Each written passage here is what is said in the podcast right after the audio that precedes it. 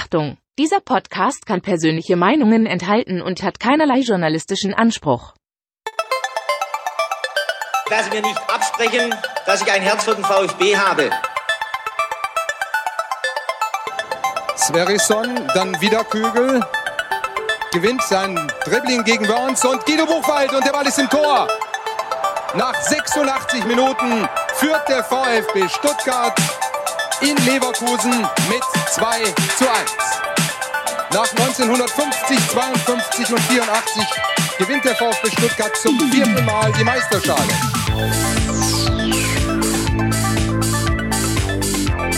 Jetzt müsste der Ball endlich noch einmal hereinkommen. Jetzt kommt er weit nach hinten auf Hitzelsberger! Mario Gomez, spitze Winkel, noch einmal nach innen. Pizza hat den Ball und es gibt noch einmal Abstoß vom Tor. Und jetzt ist das Spiel aus und der VfB Stuttgart ist deutscher Fußballmeister. Herzlich willkommen bei STR. Mein Name ist Ricky, mit mir in der Leitung der Sebastian. Hallo Sebastian. Hallo, schönen guten Abend, Ricky. Ja, Mensch, Sebastian, das war ja heute ein, äh, ich sag mal, interessanter Tag. Ich habe gehört, du hast neue Meerschweinchen. Ja, wir haben neue Meerschweinchen. Traurige Geschichte. Letzte Woche ähm, ist eins von zwei Meerschweinchen verstorben und wir haben dann tatsächlich Familienrat gehalten ähm, und entschieden, ob wir das verbliebene Meerschweinchen auch noch abgeben oder ob wir wieder aufstocken. Äh, wir haben uns dann einstimmig dafür entschlossen, wieder aufzustocken und haben äh, gestern zwei äh, Meerschweinchen äh, aus dem Tierheim in Boten angeholt. Ähm, Eddie und Sabine. Ähm, Sabine ist ein bisschen spooky, weil es ist so ein Langhaar-Albino-Schwein. Ähm, aber die beiden wurden ausgesetzt und dachten wir, komm, dann geben wir dir noch ein neues Zuhause und haben dann gestern versucht, das verbleibende Meerschweinchen, das wir haben, plus Eddie und Sabine miteinander ein bisschen zu verkuppeln. Und ähm, ich muss sagen, holla die Waldfee, ich wusste nicht, wie Meerschweinchen abgehen können. Mit äh, Fiepen, mit Zähneklappern, mit blutig beißen. Also oh. da ging schon richtig die Post ab. ähm, aber die Dame, die Tierpflegerin im Tierheim hat uns einen ähm, entscheidenden Tipp gegeben. Äh, Wenn es nicht so richtig läuft zwischen den dreien, packt sie alle drei zusammen in eine Transportbox und geht mit denen spazieren und im Idealfall ähm, schafft einen gemeinsamen Feind, weil sie hat gesagt, äh, wenn es bei denen in Tierheim im Kleintiergehege nicht funktioniert, dann packt sie die Tiere, die sich streiten, alle zusammen in eine Transportbox und läuft dann immer auf und ab vor dem ähm, Hundezwinger, wo die Hunde bellen. Und danach sind die Meerschweinchen meistens ganz froh, dass sie es miteinander zu tun haben und nicht mit den Hunden. Und ähm, tatsächlich, seit dem Spaziergang gab es keinen Stress mehr. Ja, dann wünsche ich weiterhin viel Glück äh, bei, die, bei der Integration der neuen Haustiere, Sebastian.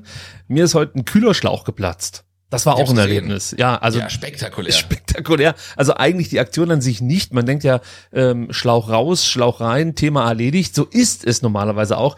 Aber mir ist das Ganze in einer relativ ländlichen Region passiert.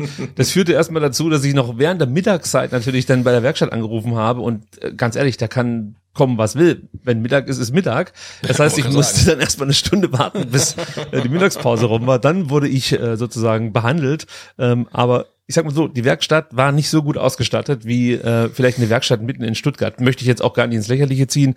Äh, kann mir schon vorstellen, dass es jetzt für eine kleine Werkstatt nicht möglich ist, alle möglichen Schläuche äh, irgendwie äh, irgendwo einzulagern und dann für den Fall der Fälle den richtigen ähm, rauszuziehen. Es führte dann dazu, dass der nette Monteur ähm, oder der nette Mechaniker meinen Schlauch mitgenommen hat und dann erstmal mehrere Minuten, also über eine Stunde nicht mehr äh, auffindbar war. Also er hat gesagt, ich soll hier mal warten und ist dann weggefahren und ich stand Ach, dann war da. erst bei dir, hat das Teil ja. quasi mitgenommen und ähm, ist dann quasi ähm, die Werkstatten abklappern gegangen, um zu gucken, äh, wer so einen Schlauch hat. Ich weiß nicht, wo er war. Irgendwann kam er wieder mit einem Schlauch und hat gesagt, so, jetzt machen wir's richtig. Und dann habe ich gedacht, okay, das klingt vielversprechend. Dann hat er mir den Schlauch gewechselt. Problem war, ich habe schon so viel Kühlflüssigkeit verloren, dass das äh, äh, Steuergerät ähm, ja einen Fehler angezeigt hat und mein Auto in Notbetrieb versetzt hat.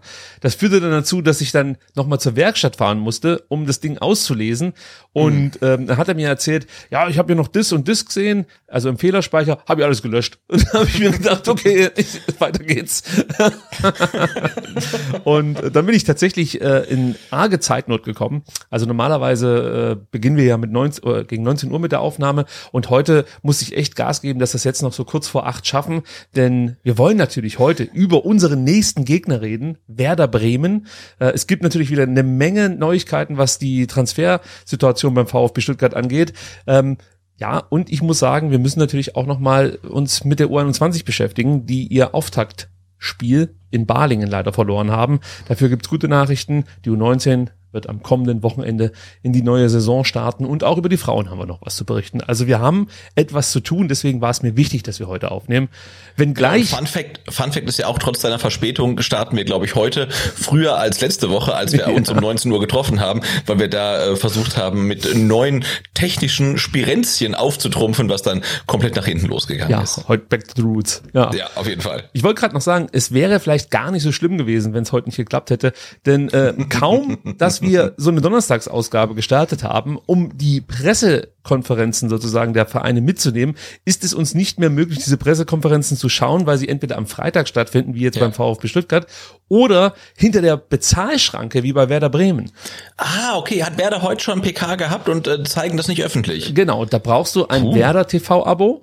Premium allerdings. Es gibt, glaube ich, zwei unterschiedliche Modelle und du brauchst das Premium-Abo, um die Pressekonferenz sehen zu können. Und ich sag dir so, wie es ist, das war es mir nicht wert. Denn ich habe immer noch die Sorge, dass irgendwann Flo Kofeld wieder zurückkommt und jeden Cent, die, den ich äh, Werder gebe, ja, der würde dazu beitragen, dass Flo Kofeld von mir bezahlt wird. Und das gilt es einfach zu vermeiden. Deswegen kein Geld für Werder. absolut, ja, da bin ich komplett bei dir. Ja.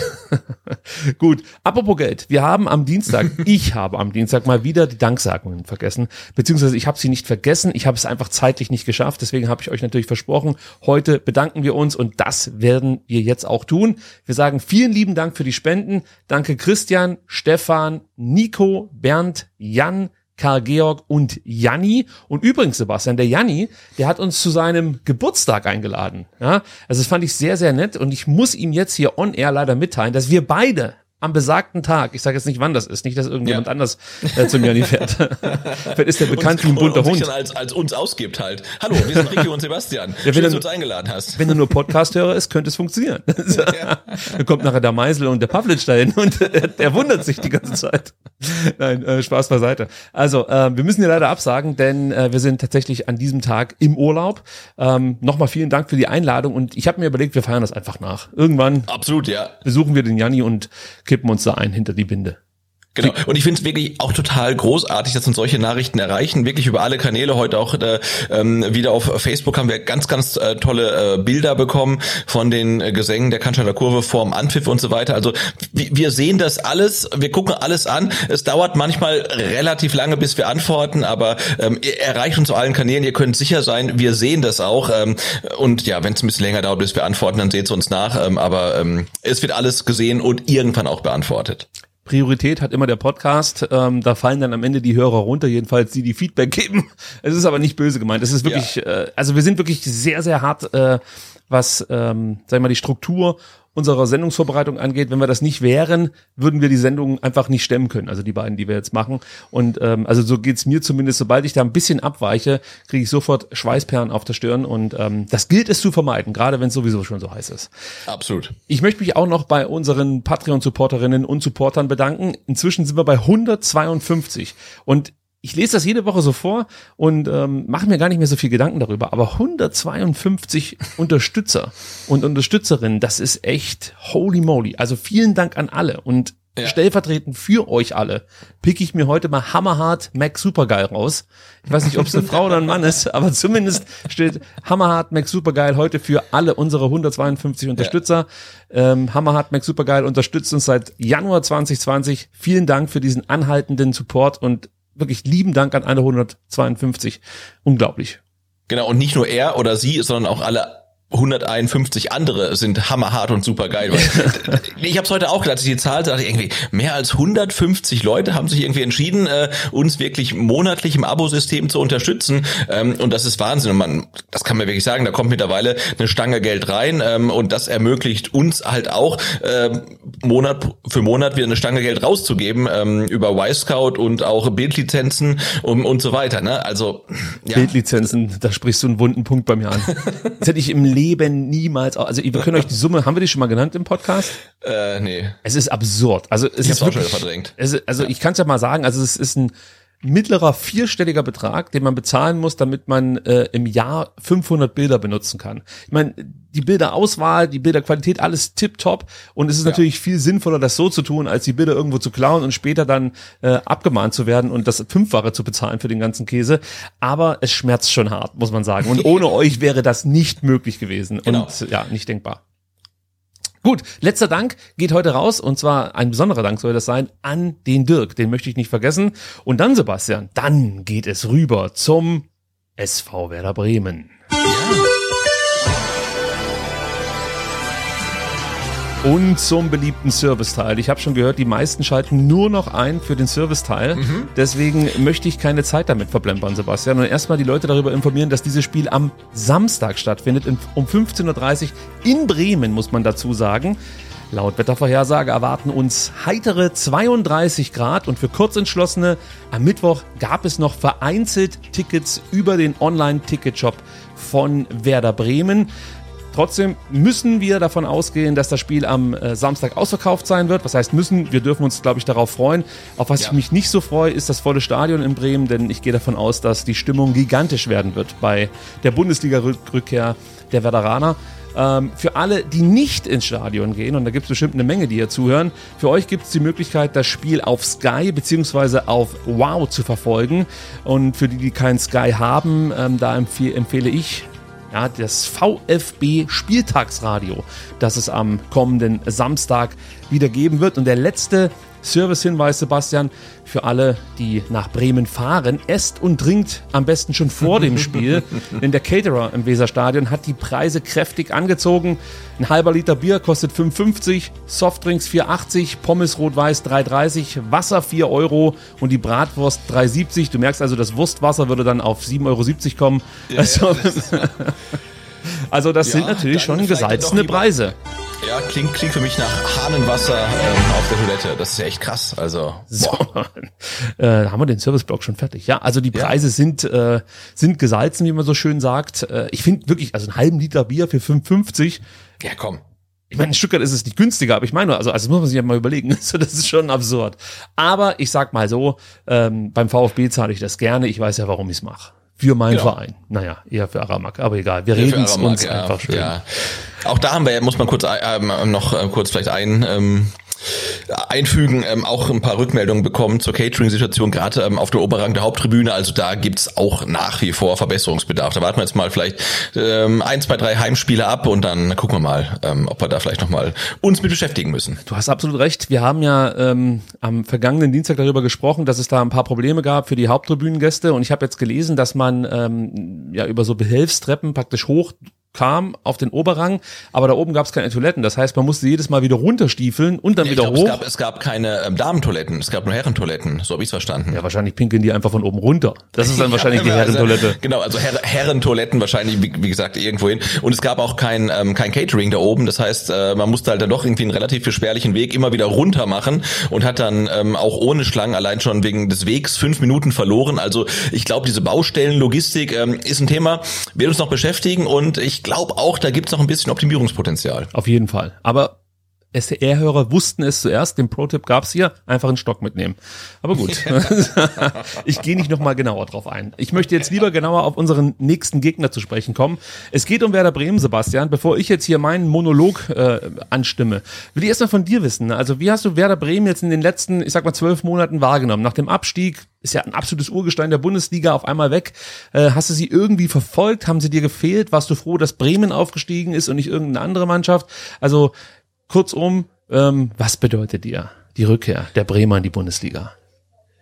Ähm, also ich glaube spätestens seit dem, ich glaube es war ein 2 zu 6 vom VfB ähm, gegen Werder Bremen damals, ähm, haben wir irgendwie, oder ich so ein spezielles Verhältnis zu Werder Bremen und ich, für mich gehören sie mit in die Bundesliga, keine Frage. Ähm, ich freue mich sehr, dass Bremen und Schalke aufgestiegen sind.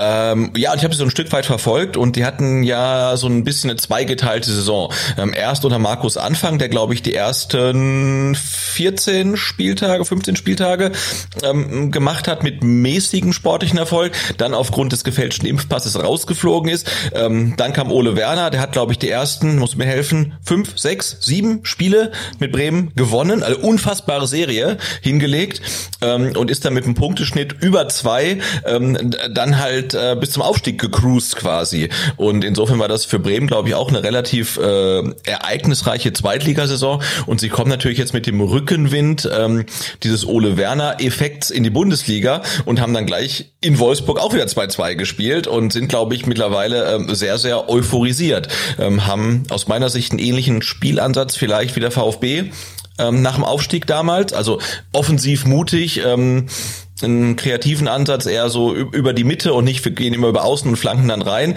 Und ähm, also deswegen bin ich schon froh, dass sie zurück in der Bundesliga sind, weil es halt auch dann ähm, ist glaube ich auch so ein Trademark, äh, kein gewöhnlicher Aufsteiger sind.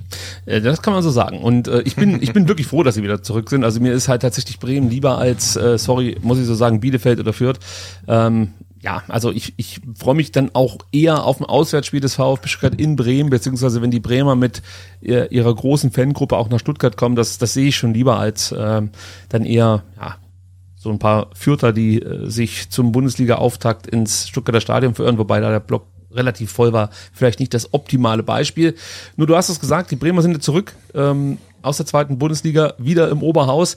Und was du auch gesagt hast, dass es ein paar Parallelen gibt zwischen Bremen und dem VfB Stuttgart. Zum einen ja auch, ich sag mal, der harte Aufstieg, Aufstiegskampf. Also wir erinnern uns ja. ja auch 1920, wir haben uns brutal schwer getan. Für Bremen lief das jetzt eh nicht schwer ab, muss man sagen. Also klar, Ole Werner war dann so der Schlüsselfaktor. Das war mehr oder weniger der Schlüssel tatsächlich dann auch zum, zum Aufstieg. Wobei man hier sagen muss, es ist ein bisschen mehr gewesen. Also er hat äh, in erster Linie Werder wieder eine Spielidee mitgegeben. Und das äh, gelang ihm deutlich besser als äh, eben noch unter Markus Anfang, der ja so ein Stück weit zwar auch für Offensivfußball stand und äh, man hat sich erhofft, dass er auch eine Spielidee entwickeln kann, aber so gefruchtet, so richtig gefruchtet hat das nie. Ähm, wer mal sich davon irgendwie ein Bild machen möchte, wie Markus Anfang seine Mannschaft heiß macht, wie er so coacht, kann das aktuell auf The Zone tun. Da gibt's eine interessante Doku, ähm, kann man Bremen so ein bisschen verfolgen im Aufstiegsjahr. Und ich finde die Ansprachen von, von Markus Anfang, also die würden bei mir halt überhaupt nicht verfangen. Also das hat eher so Jugendtrainer-Vibes. Ähm, mhm. Deswegen ich kann es irgendwie verstehen, dass das nicht so richtig aufging, ähm, weil ich die Ansprache von Markus Anfang nicht so gut finde. Das ist natürlich krass, dass Ole Werner mehr oder weniger das komplette Gegenteil ist. Eher introvertiert, allerdings fachlich top, muss man sagen. Er ist definitiv ein Faktor, was den Aufstieg anbelangt, das habe ich schon gesagt. Ähm, ich finde, er entwickelt wirklich sehr gute Matchpläne, ist taktisch sehr gebildet. Ähm, er arbeitet ähnlich wie, wie Rino mit klaren Prinzipien. Er ist auch immer wieder in der Lage, ähm, ja, taktische Veränderungen während des Spiels vorzunehmen. Ähm, ihm gelingt es oft, die Gegner zu überraschen. Also er ist ähm, eigentlich wirklich ein sehr, sehr guter Trainer, ein sehr spannender Trainer und ich bin tatsächlich äh, ja, also wirklich gespannt darauf, was er jetzt hier in der Bundesliga mit Bremen so reißen kann. Also das könnte schon ein großes Trainertalent sein. Ist ja jetzt auch der jüngste Trainer in der äh, Bundesliga, muss man sagen. Also da haben wir noch ein paar Jahre gehe ich mal von aus, vor uns mit Ole Werner. Und äh, Ole Werner ist mir natürlich auch viel lieber als Flo Kofeld. Also Floko, äh, da habe ich jetzt echt genug davon, muss man ganz ehrlich sagen.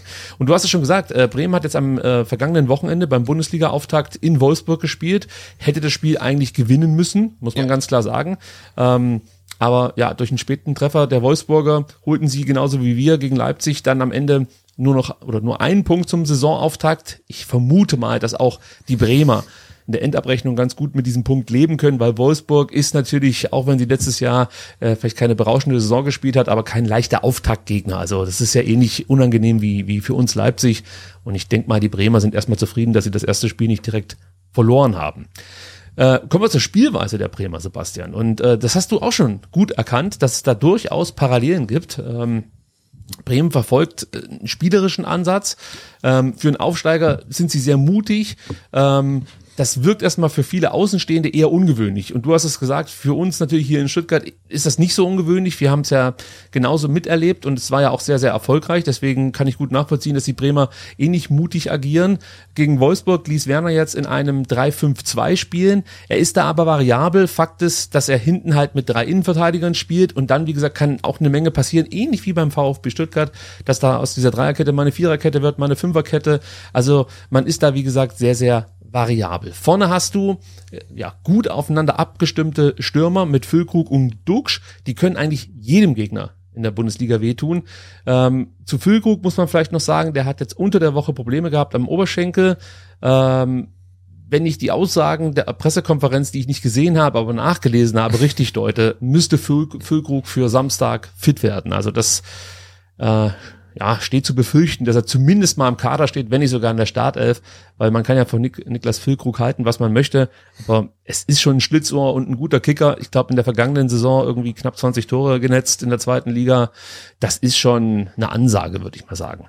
Ich glaube, das ist auch für Bremen irgendwie so ein bisschen Segen und Fluch zugleich, dass du halt äh, von Füllkrug und Duxch äh, relativ abhängig bist, ne? Weil das ist halt äh, so dein Pfund halt offensiv und wenn einer von den beiden oder gar beide ausfallen sollten, äh, kommt dahinter, glaube ich, nicht mehr so viel und äh, da darf halt nicht viel passieren. Aber wenn die zwei fit sind, ähm, ich glaube, dann bereiten sie den meisten Bundesligisten auch Probleme, gerade weil sie sich auch dann gerne irgendwie auf die Außen fallen lassen, dann mal den Ball reinbringen und so weiter, also sehr variabel sind und ähm, auf die zwei muss man natürlich aufpassen. Ja, du merkst, dass das Spiel auf die beiden zugeschnitten wurde und das wäre natürlich schon dann interessant, also einfach aus aus aus äh, Beobachtersicht herauszusehen, wie Werner damit umgehen würde, wenn jetzt ja. einer der beiden wegbricht. Äh, wie löst er das dann in der Bundesliga? Äh, ich traue ihm das definitiv zu, dass er da was anpassen kann, umstellen kann. Die Frage ist, wie schnell die Mannschaft das dann adaptiert und dann eben auch, ich sag mal, erfolgreich ins Ziel bringt. Du hast vorhin noch die Außen angesprochen. Ähm, und äh, das finde ich auch nochmal interessant, da können wir auch nochmal äh, drüber sprechen. Äh, du hast über außen auf beiden Flügeln Spieler, die teilweise viel und manchmal auch gut flanken. Also das ist eigentlich die Thematik, weil du vorhin gesagt hast, die flanken nicht so oft. Das, das würde sich wahrscheinlich Ole Werner auch wünschen, weil also sie flanken, sie flanken schon relativ häufig. Zumindest war das jetzt gegen Bremen so, äh, sorry gegen Wolfsburg, aber die Flanken waren nicht allzu präzise. Auf der linken Seite bringt Marco Friedel die langen Bälle eher aus einer tieferen Position Richtung 16er oder in den Achterraum. Und äh, auch da müssen wir aufpassen. Duxch oder Füllkrug lassen sich dann gerne mal in diesen Achterraum fallen, legen dann Friedels Diagonalbälle ähm, auf Bittenkurt oder Jens Stay und wenn er fit ist, dann natürlich dann auch Romano Schmid ab. Das ist wirklich gefährlich, weil dann eben die gerade von mir genannten Mittelfeldspieler durchaus mit Zug zum Tor eben äh, ja durch die Halbräume dribbeln oder sich halt tatsächlich direkt den Schuss nehmen. Also da müssen wir schon aufpassen, äh, dass sich praktisch unsere Innenverteidiger nicht zu weit rausziehen lassen und dann die Räume entstehen für die Achter äh, der Bremer. Auf der rechten Seite hast du Mitchell Weiser als Flankengeber, ähm, der das Ganze natürlich deutlich progressiver angeht als ähm, gegenüber Marco Friedel. Ähm, Mitchell Weiser hat unterschiedliche Waffen. Er kann wirklich bis zur Grundlinie gehen und von dort flanken. Er sucht aber auch gern das Eins gegen Eins und äh, nutzt dann einen der beiden Stürmer für Steil-Klatsch-Kombinationen. Er zieht auch gerne mal aus der zweiten Reihe ab und ähm, was man definitiv sagen muss, Mitchell Weiser ist momentan wirklich in guter Frühform. Da kommt eine Menge auf Silas, Naui und Hiro am kommenden Samstag zu. Das wird eine Herausforderung. Das Zentrum der Bremer ist noch ganz interessant. Da hast du mit Christian Groß einen wirklich brettharten, abgekochten Sechser, ähm, der ja bevorzugt eher die rustikale Gangart, würde ich so sagen, und nicht so sehr das äh, elegant, äh, nicht so sehr die elegante Spielweise. Und dementsprechend ist er auch nur wenig äh, im Spielaufbau mit einbezogen. Also das heißt, äh, der ist fürs Abräumen zuständig, wenn man so möchte. Und davor, die habe ich gerade eben schon angesprochen, ähm, gibt es eben Bittencourt und Stay. Ähm, und zum einen können die richtig gut zocken, dann hast du Bittencourt, der nimmt sich gerne mal einen Schuss, strahlt immer Gefahr aus. Ähm, trotzdem würde ich sagen, der Schlüsselspieler ist für mich Romano Schmid. Ähm, den haben wir im Winter schon mal bei den Transfertipps für Sven Misset dabei gehabt. Erinnerst du dich noch an? Äh, ja, ich erinnere mich dunkel und man muss ja, auch gran, ganz grundsätzlich sagen, ähm, dass Bremen ja es geschafft hat, seine Mannschaft auch sogar nach dem Abstieg einigermaßen zusammenzuhalten. Also man liest jetzt halt nicht so viele neue Namen. Du hast äh, den Stay angesprochen. Ich habe dich echt gefragt, äh, spricht man den Stage aus oder Stage? Also Stay ist richtig, glaube ich, er ist, er ist Däne. Mhm kam für, ich glaube, relativ viel Geld für vier Millionen. Verhältnisse. Vier Millionen, also auch für unsere Verhältnisse für viel Geld, ähm, äh, soll da was reißen. Ähm, aber ansonsten sind die Namen, die einem jetzt da so entgegenkommen, ähm, ja fast äh, vertraut. Ne? Also sind die meisten, die mit abgestiegen sind. Und Bremen hat es wirklich geschafft, äh, nach dem Abstieg ähm, und auch nach dem Aufstieg jetzt die Mannschaft ähm, relativ äh, gut zusammenzuhalten. Ja, du hast so ein paar ähm, Pfeiler, ein paar Eckpfeiler, die schon weggegangen sind. Zum Beispiel Toprak, der fehlt natürlich. Eine genau, hat aber nicht viel gespielt, muss man sagen, aber oft verletzt, ne? Also klar ist er. Es äh, ist ganz wichtig für die Kabine. Also das ist ein ja, Spieler genau, gewesen, genau. Äh, der auch, äh, wenn er verletzt war, einfach in der Kabine mit dabei war ja. und einfach wirklich wichtig war für die, für die, für die Jungs. Ähm, ja, und dann ein guter Anheizer war, so möchte ich es mal sagen. Eggestein, der ging zwar noch in der Sommertransferperiode 2021, nur trotzdem hast du in den ersten Spielen in der zweiten Liga natürlich sofort gesehen, dass der Spieler ein Schlüssel sein kann für Bremen. Also da fällt, fällt einfach Qualität weg, muss man so sagen. Aber sie haben das gut kompensiert und äh, gerade Stay ist halt wirklich äh, ein sehr interessanter Spieler, super Anläufer, sehr giftig, gut in den Zweikämpfen und äh, der sorgt halt wirklich auch mit seiner Spielweise nochmal für eine Entlastung, für groß. Das heißt, er hilft dann auch gegen den Ball deutlich mehr mehr als ein Bittenkurt zum Beispiel, obwohl der bemüht ist, aber ich sag mal so, was die, was die Rückwärtsbewegung angeht, eher ungeschickt. Ähm, der ja, hat halt gehört, im Stay könnte der, der neue Bremer Delaney werden. Ja, kann. ja, das ist ein sehr Oder? guter Vergleich. Das ist ein sehr guter ja. Vergleich, ja. Also das ist ein ähnlicher Spielertyp, absolut richtig. Stimmt, ja. Also so kann man es auf jeden Fall sehen. Zu Romano Schmid noch mal ganz kurz, weil ich den gerade so gehypt habe, möchte ich mal so sagen. Den hätten wir wahrscheinlich jetzt auch am Samstag gesehen. Es kann auch sein, dass er spielt, aber äh, der kommt gerade aus einer Corona-Infektion. Seit dieser Woche trainiert er wieder mit der Mannschaft mit. Ähm, ich glaube, dass Werner jetzt nochmal mit Bittencourt und Stay anfangen wird. Die haben es beide gut gemacht gegen Wolfsburg und Schmid wird dann wahrscheinlich im Laufe des Spiels eingewechselt. Es ist aber nicht komplett unwahrscheinlich, dass er von Beginn an spielt, denn äh, da werden wir vielleicht nachher nochmal ganz kurz drauf zu sprechen kommen. Ähm, Leo Bittencourt hat sich ähm, ja, jetzt am Donnerstag abgemeldet für die Trainingseinheit, weil es da eine leichte Blessur gibt. Es heißt aber, dass der morgen beim Abschlusstraining wieder mit dabei sein soll. Aber auf was ich hinaus will, ist, wenn er nicht bei 100 Prozent ist, kann es halt sein, dass äh, Werner gezwungen ist, Schmied reinzuwerfen ja. und Bittenkurt nur auf die Bank zu setzen. Ja, ähm, was man noch zum Wolfsburg-Spiel vielleicht sagen kann, weil das ist so für mich das, was ich natürlich jetzt am präsentesten habe. Ich gebe auch ganz ehrlich zu, ich habe die zweite Liga zumindest, äh, was Bremen angeht, kaum verfolgt. Ich habe mir jetzt auf Y-Scout heute nochmal das Spiel der äh, Bremer gegen Wolfsburg angeguckt und hast halt gesehen, die spielen das äußerst engagiert. Viele Tiefenläufe, gutes Pressing, vor allem in der ersten Halbzeit haben sie richtig gut gepresst. Äh, sie haben es mit Flanken oder Steckpässen aus dem Halbfeld versucht. Die Achter gehen immer tief, die Wingbacks gehen mit. Das heißt aber dann auch, das wurde auch offensichtlich, nach Balleroberungen gibt es immer immer wieder Räume, die der VfB bespielen kann. Ja, also weil halt wirklich alles mitschiebt, sehr riskante Spielweise zum Teil. Ähm, es kann aber auch sein, dass Werner praktisch da Schwächen bei den Wolfsburgern entdeckt hat und sich gedacht ja. hat, das Tempo können wir auffangen sozusagen, wir können dieses Risiko eingehen, deswegen schieben alle mit vor. Es könnte sein, dass es beim Spiel gegen Stuttgart schon wieder anders aussieht, weil er natürlich weiß, dass wir ja ganz andere Tempospieler haben, die nur darauf lauern, dass sie diese Räume praktisch hinter den Wingbacks bespielen können. Also äh, ich gehe auch davon aus, dass, dass ähm, Ole Werner äh, Dinge sieht, die ich sehe und darauf reagieren wird. äh, was mir auch aufgefallen ist, dass das Bremen, also wenn du das Spiel so schaust, merkst du, okay, die sind viel in Bewegung, ja, also die machen viele Kilometer. Also du hast halt dann wirklich einen, einen Stay, einen Amos Pieper, einen Christian Groß, die alle über oder an die elf Kilometer laufen. Das sieht wirklich gut aus, aber äh, für mich persönlich ist es zu wenig Tempo für die Spielweise, die sie verfolgen. Also du hast, was du jetzt, wenn du jetzt die Sprintwerte dir anguckst, eigentlich nur ein Spieler, der normale oder erwartbare Bundesliga-Sprintwerte hatte und das war Mitchell Weiser. Alle anderen okay. bleiben da eher zurück. Weiser ist derjenige, der wirklich viele Sprints anzieht. Äh, bei intensive, intensive Läufe habe ich mal nachgeschaut. Da ist auch wieder Jens Day zu nennen, der viele intensive Läufe macht und Amos Pieper, aber auch die anderen fallen dann im Bundesligaschnitt eher ab. Also da bin ich mal gespannt, ob das jetzt was mit Wolfsburg zu tun hatte. Ähm, und ob sie es gegen Stuttgart anders machen. Wenn nicht, wird, würden sie wahrscheinlich Probleme bekommen, weil der VfB mhm. natürlich genau da Stärken hätte, die sie dann eben ausnutzen können. Also, Bremen kann man sagen, versteckt sich nicht, sie wollen mitspielen und sie sind bereit, fehlende Qualität durch Einsatz und Kampfgeist zu ersetzen. Das ist wirklich ganz, ganz wichtig. Das heißt, der VfB Stuttgart muss auch in diesem Spiel wieder leidensfähig sein. Das ist wirklich, also du kannst nicht nachlassen. Das ist im Endeffekt ja. äh, genauso schwer wie gegen Leipzig. Aus meiner Sicht.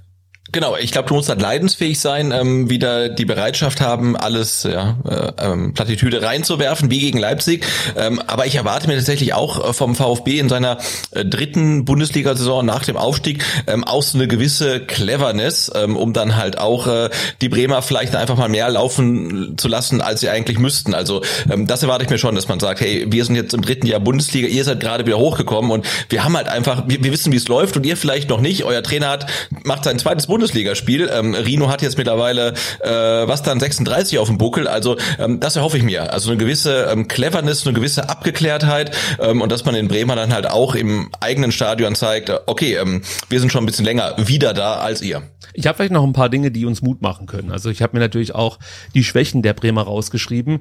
Und ähm, was natürlich jetzt von dir auch schon angesprochen wurde und von vielen ja äh, adressiert wird, ist, dass Bremen ja sehr eingespielt wirkt, weil sie halt einfach sehr vergleichbaren Kader äh, ja, zur, zur vergangenen Zweitligasaison momentan aufbieten und ja, zu großen Teilen dann auch mit vielen Spielern, die eben abgestiegen sind, 2021 bzw. 2020, 20, 2020 sind sie abgestiegen, genau. Nee, 2021 sind sie abgestiegen natürlich. Ja. Diese Corona-Zeit macht einen ganz wirr ja. im Kopf. Ähm, also verschwimmt alles, ja. Also sie wirken, wie gesagt, äh, eingespielt, aber es fehlt schon ähm, an Effektivität und sie sind hinten teilweise unkonzentriert. Also sie verteidigen das nicht so, ja, so konzentriert, wie es eigentlich nötig wäre. Und wenn du diese Kombination dir anguckst, ist es natürlich fatal. Wenn du vorne zu viele Chancen brauchst und hinten zu viele Tore bekommst, ja. das ist, das ist äh, merkwürdig. Und wenn du darauf länger blickst, fällt es wirklich ja, oder es wirkt so, so möchte ich es mal so sagen, als wären sie gar nicht so sehr eingespielt. Jetzt kann man natürlich sagen, vielleicht liegt es dann am Ende an der Qualität, ja, die eben nicht ausreicht, um in der Bundesliga bei höchstem Tempo, äh, wie gesagt, hinten äh, vorne effektiv zu sein und hinten gut zu stehen. Müssen wir mal gucken. Ich möchte mich da nicht zu weit aus dem Fenster lehnen, nicht, dass ich am Dienstag dann da sitze wie der letzte Vollidiot, wenn Bremen uns mehrere eingeschenkt hat und der VfB ja, nicht durchkam das, das alte Thema, dass wir uns, glaube ich, ähm, schon damit Respekt äh, die Aufgabe ähm, der entgegensehen müssen, aber uns auch nicht in die Hose machen müssen, weil ne, bei Bremen der Defensive spielt dann Niklas Stark, der aus Bremen, glaube ich, weggegangen ist, weil ähm, äh, aus, aus Berlin weggegangen ist, weil Berlin zum Beispiel einen Kämpf geholt hat. Ne? Also das, ja, also die die Qualität ist da, aber jetzt auch nur in einem begrenzten Maße, denke ich. Ja, da komme ich gleich auch nochmal drauf zu sprechen.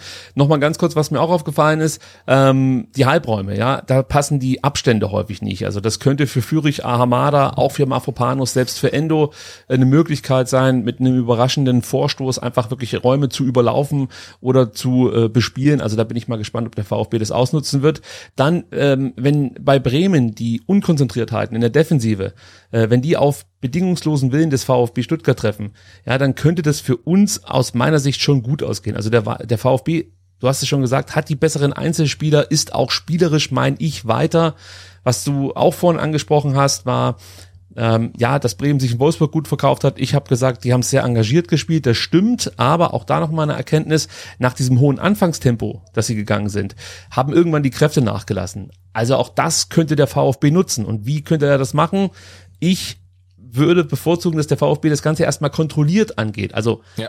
Bremen locken und sie dann leiden lassen. Also ich erwarte Pressingfallen, ich erwarte viele Balleroberungen, denn Bremen spielt oft unsauber. Also auch gegen Wolfsburg kamen sie nur auf eine Passquote von, von 70 Prozent.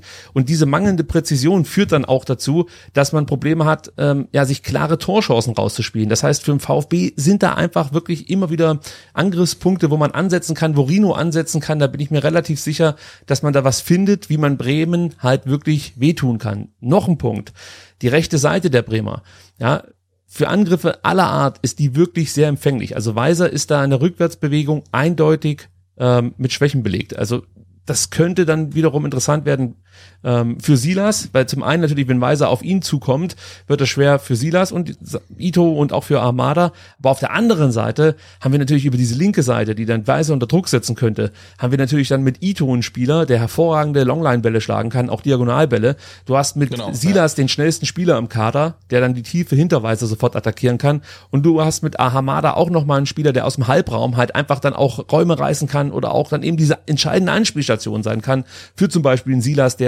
invers dann einzieht. Also das, das sind so Möglichkeiten, da kann man auf jeden Fall äh, andocken und da wird Materazzo auch attackieren lassen. Da bin ich mir relativ sicher. Ja, das alles muss man aber auch sagen, kann nur funktionieren, wenn der VfB Stuttgart mutig spielt. Resilienz wird wieder ein Thema sein. Tiefgang, Tempo, Schnittstellenpässe, Genauigkeit, all das brauchst du halt, um wirklich in Bremen erfolgreich zu sein. Ähm, aber ich sag, wir müssen uns da nicht verstecken. Wir fahren da nicht hin und ähm, ja, gehen mit dem Gedanken rein, ein Punkt reicht. Ich bin der Meinung, wenn du in der Klasse bleiben möchtest, musst du die Aufsteiger schlagen und zwar zweimal in der Saison. Ja, absolut. Ähm, und ich glaube auch, wenn der VfB mit dem gleichen Mindset, mit dem gleichen Leistungswillen, mit der gleichen Leistungsbereitschaft reingeht, wie im Heimspiel, Heimspiel gegen Leipzig, dann ähm, ist auch ein Auswärtssieg drin. Und wenn es am Ende halt ein Punkt wird, auch okay. Ähm, aber du darfst jetzt nicht dahin fahren und sagen, jetzt haben wir gegen Leipzig, äh, gegen den Pokalsieger gut ausgesehen. Jetzt können wir halt ein bisschen langsamer machen. Nee, du musst halt genau das Gleiche wieder reinwerfen, genauso viele Wege gehen, genauso leidenschaftlich verteidigen und dann ist auch in Bremen was drin, klar. Kommen wir zu den Players to Watch und legen los mit Amos Pieper. Über Amos haben wir hier schon oft gesprochen. Ist auch Ja, diesmal der wieder Thema. Ja, so sieht's aus. 24 Jahre inzwischen. Im Sommer, du hast es gesagt, von Bielefeld ablösefrei nach Bremen gewechselt. Muss man sich ja auch mal überlegen. Sie haben Stark und Pieper geholt. Die sind beide noch Ja. U21 Europameister geworden im vergangenen äh, Sommer. Also Und ich würde auch mal behaupten, Amos Pieper hatte vermutlich auch andere Optionen, ne, als jetzt zum Aufsteiger zu wechseln. Also finde ich schon einen starken Transfer. Ja, also würde mich mal interessieren, wem er da so abgesagt hat, aber ich gebe dir recht, Ja. ich, ich gehe auch davon aus, dass Bremen jetzt nicht die einzigste, äh, die, einzige Truppe war, die angefragt hat. Gut, also äh, Amos Pieper, stark im Luftzweikampf, gute Taglings und auch gute Blocks, antizipiert gut, fängt so auch immer wieder Bälle ab und ähm, ja, auch gegen Bremen, Quatsch, gegen Wolfsburg, ich weiß nicht, warum ich die immer wechsle, wahrscheinlich, weil sie grün sind. Ähm, Grün. Mal, die Bremer waren ja in Wolfsburg Lachsfarben. ja, ja, sag nix. Ähm, ich äußere mich nicht zu den Trikots der. Bremer, zu den Auswärtstrikots.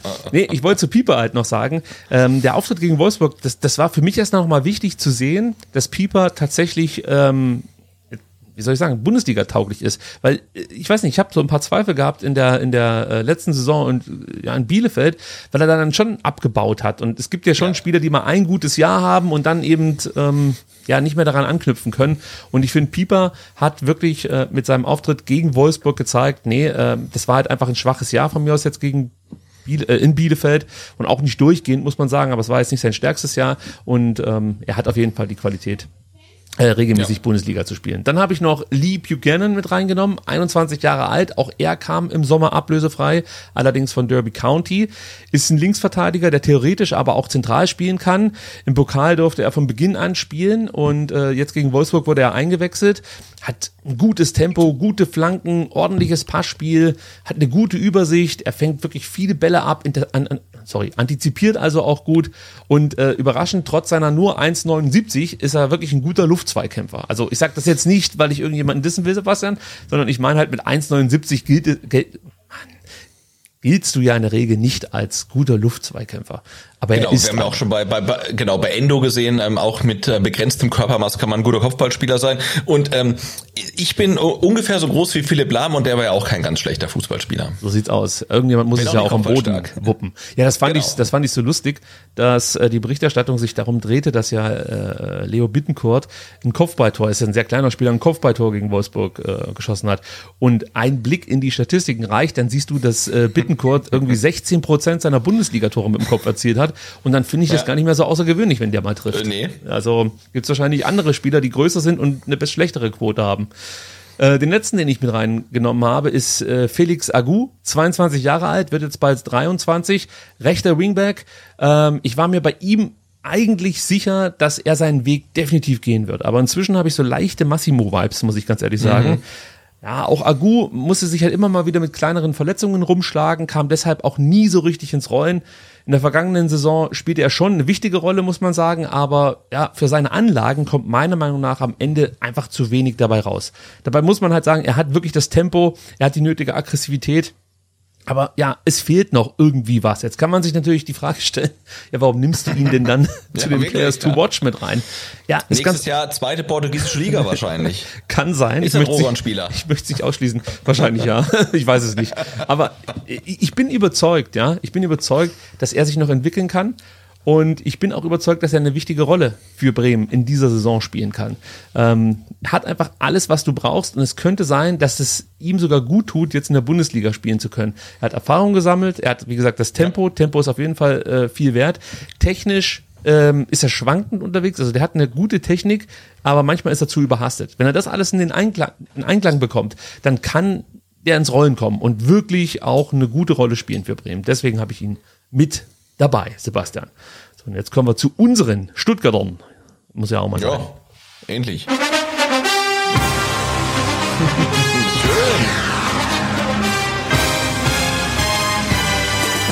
Ja, und da ist sie wieder. Die Crunchtime-Musik, die Playoffs-Musik, so hieß sie ja damals. von euch gefordert. Vier, 34 Spieltage ähm, Playoffs. So sieht's aus. Ihr habt sie gefordert, hier ist sie wieder. Und ich würde es. Ich würde vorschlagen, wir beginnen erstmal mit der Ausfallliste, Sebastian. Da hat sich ein bisschen was getan. Tongi Kulibali, bei dem hat sich nichts getan. Der leidet immer noch unter seiner knöchernen Verletzung am großen C, wird aber in der kommenden Woche äh, dann mit dem Lauftraining beginnen. Nicolas Nate trainiert seit Mittwoch wieder im Kreis der Mannschaft. Ja, das Spiel gegen Bremen kommt für ihn noch zu früh, aber vielleicht in der kommenden Woche gegen Freiburg könnte er dann zurückkehren in den Kader. Thomas Castanaras befindet sich im Aufbautraining. Du weißt, Bänderverletzung im rechten Sprunggelenk. Ähm, auch er wäre wahrscheinlich eine Option für einen Kader. Ich gehe aber nicht davon aus, dass man bei ihm wirklich jetzt äh, auf Teufel komm raus ihn in den Kader steckt, sondern da wird man sich Zeit lassen, so wie sich's auch gehört. Weit Fagier, der hatte Probleme mit dem Schambein, da gab es eine Reizung. Das Thema ist durch. Jetzt hat er Beschwerden mit dem Adduktoren und dem Bauchmuskelbereich und ähm, steht nicht nur deshalb für die kommenden Spiele nicht zur Verfügung. Ich aber, aber Wahrheit Fagi hat schon viele Beschwerden, oder? Also muss man schon so festhalten. Schwächen und Beschwerden, muss man sagen. Ja, und ich meine das mit einem Augenzwinkern.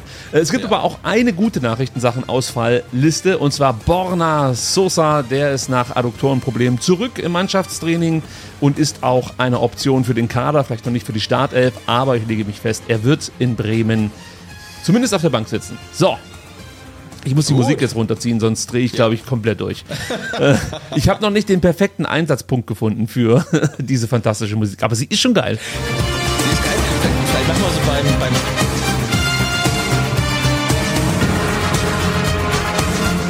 Ah, es geht runter wie Öl. Ja, Wahnsinn. So, gut, jetzt ist er aber ja runtergezogen worden. Denn Sebastian, jetzt müssen wir über die Aufstellung sprechen des VfB Stuttgart. Und ich lege mich da schon mal jetzt schon mal fest, ähm, äh, Flo Müller steht im Tor. Wow. Willst du noch weitergehen und schon die Dreierkette tippen? äh, ja, ich, ich lehne mich da weit aus dem Fenster und sag, äh, wir werden äh, wie am vergangenen Sonntag ähm, auch wieder Mavropanos, Anton und Ito in der Dreierkette sehen. Ima. Ich hatte so ein Gefühl. Ich hatte so ein Gefühl. Ähm, ja, gehe ich mit. Also ich, ich äh, gehe fest davon aus, dass der VfB Stuttgart äh, von der Formation nicht allzu viel verändern wird. Das heißt, es wird wieder dieses 3-5-2 auf dem Papier ähm, darstellen und sich natürlich dann fluide, je nach Spielverlauf, entwickeln, um es mal vorsichtig auszudrücken. Und ich glaube, wir können uns wirklich festlegen, dass ähm, Mafropanos, Anton Ito, Wagnermann und Müller definitiv spielen, auch Endo. Ja. Nur bei Endo mache ich noch ein kleines Fragezeichen, denn da könnte man zumindest darüber nachdenken, ob er auch wieder auf der 6 spielt. Denn ähm, mhm. es wäre ja denkbar, dass auch ein Attackant Karasor äh, dort spielen darf. Wir haben gehört, Sven Missentat, auch Pellegrino Matarazzo, beide waren zufrieden mit den Fitnesswerten. Ich glaube auch, dass man mit diesem Kurzauftritt gegen Leipzig ganz zufrieden sein kann. Er scheint da zu sein. Mafo, äh, Quatsch, ähm, Matarazzo hat mehrfach betont, dass ähm, Atta einfach wichtig ist für die Mannschaft, ähm, auch eine gute Ansprache hat, äh, gut kommuniziert. Es wäre für mich nicht komplett absurd, wenn sie ihn auf die Sechs stellen. Es wäre eine Überraschung, aber nicht komplett absurd. Lass das einfach mal sacken, ja. Also noch nicht, ja. ist noch, ist noch nicht eingeloggt, okay? Ja, genau. So. Ähm, ich, ich, ich möchte entgegnen, ähm, also ich ähm, glaube, dass auch dann wirklich äh, Pellegrino Materazzo uns ein hat, so ein bisschen über den sportlichen Tellerrand hinaus gucken und auch so ein bisschen ähm, kommunikativ äh, gucken, äh, wie man ähm, Atakan Caruso einsetzt, aus bekannten Gründen. Und ich glaube, er wird seinen ersten Startelf-Einsatz definitiv zu Hause haben und nicht auswählen auswärts. Ah, du meinst, äh, dass da von den Rängen nicht allzu viel auf ihn einprasselt, wenn er dann ja, von Beginn Ich weiß nicht, wie es in Bremen ist. Ich weiß nicht, wie man es anderswo sieht, aber ich glaube, ähm, wenn er jetzt in Stuttgart auflaufen würde, gegen Freiburg zum Beispiel, ähm, dann ähm, wird er wahrscheinlich sehr, sehr wohlwollend empfangen werden. Ähm, und ich weiß nicht, wie das auswärts ist. Und deswegen glaube ich einfach, weil die zwei äh, so einen Rundumblick haben, dass er keinen ersten Startelf-Einsatz auswärts bekommt. Ist ein guter Punkt. Ist ein guter Punkt. Warum habe ich mir überhaupt überlegt, dort was zu verändern? Es ist natürlich schon schon. Ähm, die Qualität, die vom Mittelfeld ausgeht. Nein, der sportlich Bremer. würde es auf jeden Fall Sinn machen, wenn er fit ist, klar. Und du hast natürlich dann auch noch mal, ähm, ich würde mal sagen, Bedarf ähm, was die Doppelacht angeht. Also ein Endo auf der Doppelacht zusammen mit Ahamada würde ich mich deutlich wohler fühlen, Karaso dahinter. Ähm, ich glaube auch, dass dann der VfB Stuttgart tatsächlich äh, das Mittelfeld erobern würde gegen Bremen. Also da würde man dann wahrscheinlich die Hoheit haben. Ähm, so, ja. wenn Endo auf der 6 spielt, Ahamada und Führig dann die Doppelacht, glaube ich tatsächlich, dass es auf jeden Fall mal schwerer wird, da die Kontrolle ähm, zu erlangen. Nicht unmöglich, aber es würde aus meiner Sicht schwerer werden. Sollte man es jetzt so machen, wie ich es, ähm, sag ich mal, spekuliere, Karasor auf der 6, dann würde man Endo vorziehen, Ahamada neben ihm belassen, weil ich glaube nicht, dass sie ihn jetzt rausnehmen, äh, nachdem Nein. der jetzt eine gute Vorbereitung gespielt hat, ein Tor erzielt hat. Also das kannst du eigentlich nicht bringen. Genau. Was machst du mit Führig? Das wäre für mich tatsächlich ein Kandidat, den ich auf den linken Flügel setze. Weil Silas ähm, fiel aus meiner Sicht ein bisschen ab. Also ich habe ein Stück das Gefühl, dass er seinen Peak hatte gegen Valencia. Äh, gegen, gegen Dresden hat er schon nicht das gezeigt, was wir uns eigentlich vielleicht von ihm erhofft haben, aber es war noch okay. Und ich fand ihn jetzt gegen ja, ja, du darfst ruhig mal niesen, das ist völlig in Ordnung. Herzlichen das- Glückwunsch das an der war, Stelle. glaub ich, die erste, die erste Podcast-Aufnahme, in die ich reingenossen habe. Wahnsinn. Ja, ja ich genieße die auch immer, die Podcasts. Nein. also, okay, also Silas ähm, dann gegen, gegen Leipzig, wie gesagt, nicht ganz so stark, aber er hat natürlich genau dieses Tempo, was du für die Räume hinter Weiser brauchst. Das spricht dann wiederum Ja. für Silas, aber auch für Führig, weil auch der hat das Tempo. Du könntest Genau. auch sagen, statt Führig auf dem linken Flügel bringe ich Schulinov. Auch der kann das spielen, hat dazu dann auch nochmal deutlich mehr Qualitäten, was die Rückwärtsbewegung angeht. Also auch wenn man sich das überlegt, da kommt ein Weiser. Wenn ich jetzt die Wahl hätte zwischen Silas, Schulinov und Führig auf der linken Seite, die dann gegen Weiser spielen, würde ich definitiv einen der letzten, äh, letztgenannten nehmen, also Schulinov oder Führig. Deshalb, ja Darko Schulinov ähm, äh, schon in Brentford und in Anderlecht quasi unterschrieben hat. Also äh, vielleicht Ja, klar, deswegen keine Option mehr. die Tinte ist komplett trocken, das wissen wir ja. Also wenn es der Transferjournalist sagt, dann muss es so sein. Ja. Aber lass uns ganz kurz beim Startelf-Tipp bleiben. Keine Sorge, äh, das Transfer-Update folgt direkt danach. Also du sagst, Karasor, keine Option. Ähm, ich sag sportlich definitiv eine Option. Ich glaube aus, ähm, ich nenne es mal böswillig Marketing-Gesichtspunkten, ähm, er wird auswärts nicht von Anfang an spielen. Also dann lassen wir Endo auf der 6, dann machen wir da gar nicht lang rum. Ähm, dann gehst du auch davon aus, dass Ahamada und Führig wieder die Doppel-8 bilden oder könntest du dir vorstellen, Ja. dass es da eine Änderung gibt? Nee, ich glaube, ähm, man macht das so wie gegen Leipzig, ja. Okay, dann haben wir den Sturm mit Tomasch und Kalajdzic. Einwände? Nö. Okay, das heißt, äh, Wagnermann haben wir auch schon eingeloggt auf der rechten Seite. Das heißt, links äh, müssen wir uns entscheiden zwischen Silas und Schulinov. Ist für mich tatsächlich ähm, der Gedankengang, den ich habe. Und ich lass mich den ganz kurz noch vervollständigen. Ähm, also, dass Schulinov das Interesse diverser Vereine auf sich gezogen hat, das wissen wir. Genau wissen wir jetzt aber noch nicht, wie weit da irgendwelche Vertragsgespräche sind. Sollte es irgendwelche Vertragsgespräche geben, bin ich mir sehr sicher, dass man Schulinov nicht gegen Bremen von Beginn an einsetzen wird und eine Verletzung riskieren wird. Deshalb tendiere ich dann doch wieder eher zu Silas als zu Darko. Was sagst ja. du? Ja, ja. Okay, dann Nee, nee, sie, sie das wieder auf links, klar. so hätten wir eigentlich gleich sagen können, wir lassen es so wie gegen Leipzig. Ja, alles wie immer, genau. STR äh, bläht wieder unnötig die Segmente auf. Na gut. Kommen wir zum Genau, Transfer-Update. die Startelf gegen Bremen, ihr werdet nie ähm, erahnen, welcher Spieler nicht im Aufgebot steht. so würden sie es. Nee, warum Spieler XY nicht im Aufgebot steht, so wäre die Überschrift. Transfer-Update. Und man mag es kaum glauben, ja, also man guckt nur einmal kurz nicht hin. Ähm, da passieren schon wieder tausend Sachen, kann man sagen. Und ich lege direkt los mit Sascha Kalajdzic, der Kalajdzic der Woche.